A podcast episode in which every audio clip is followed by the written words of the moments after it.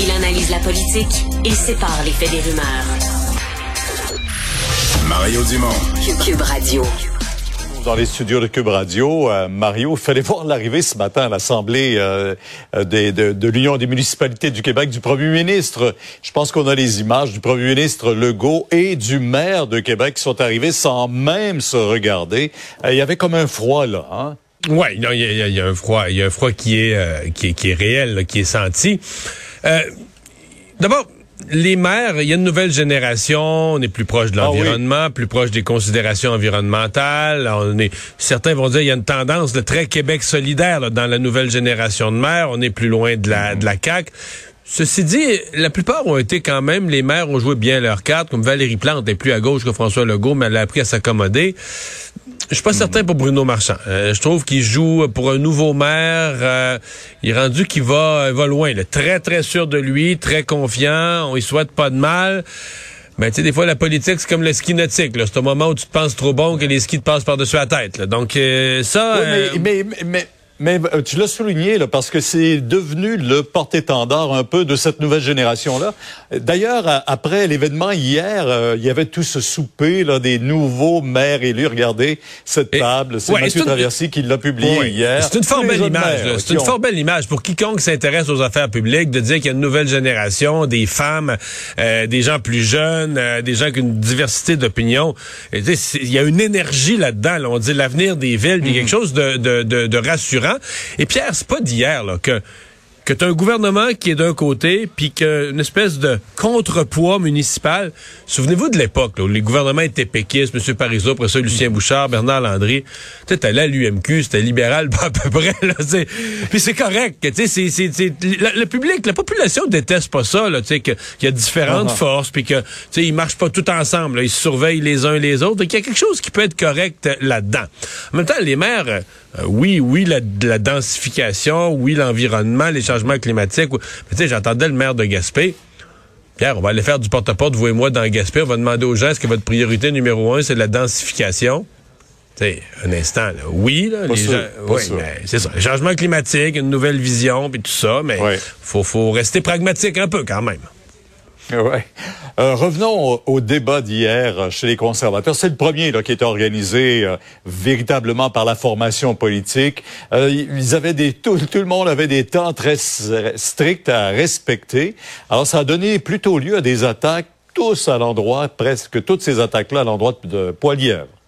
Ouais, j'essaie de ramasser ça. D'abord, c'est sûr que c'est pas sérieux comme formule. là. 15 secondes pour prendre position sur l'Ukraine, 15 secondes pour prendre position sur l'avortement, 15 secondes.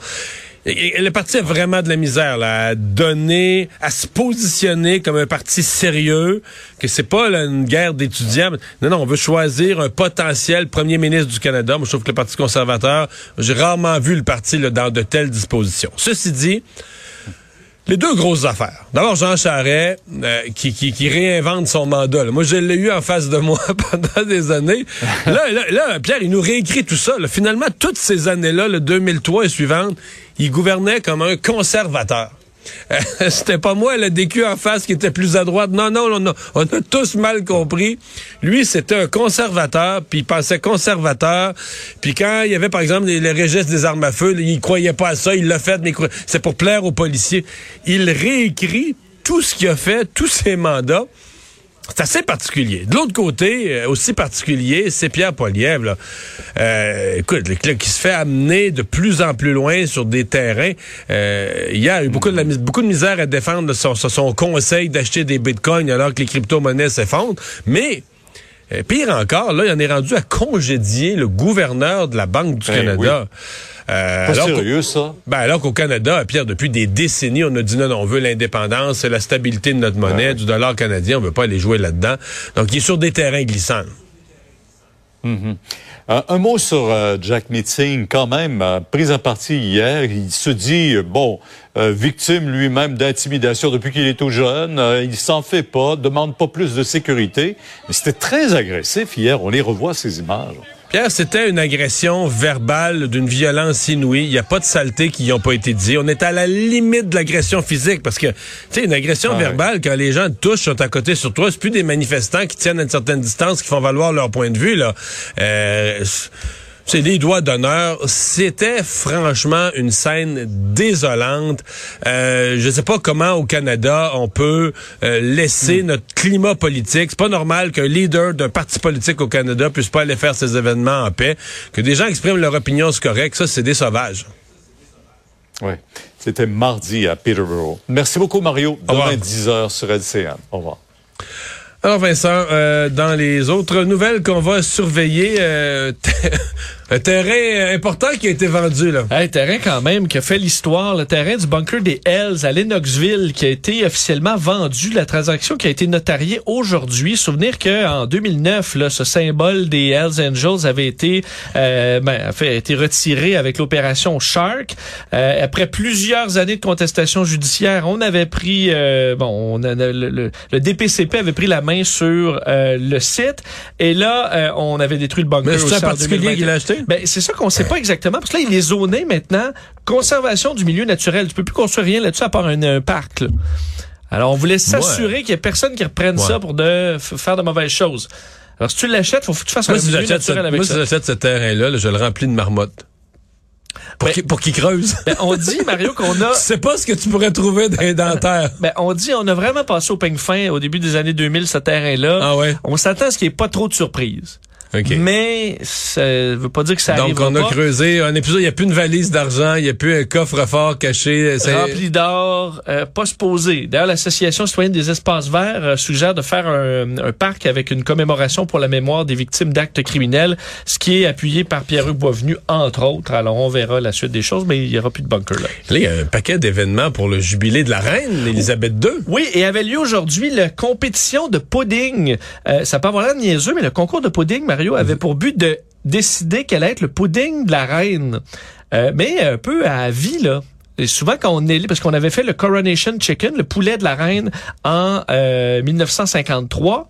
Une espèce, on dirait la, la farce qu'on met dans un sandwich au poulet, là. Un peu, c'est pas super fancy.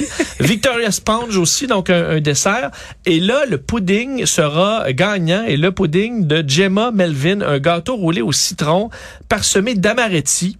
Euh, et ça vient d'être nommé donc euh, le pudding de platine pour les célébrations du jubilé de la reine.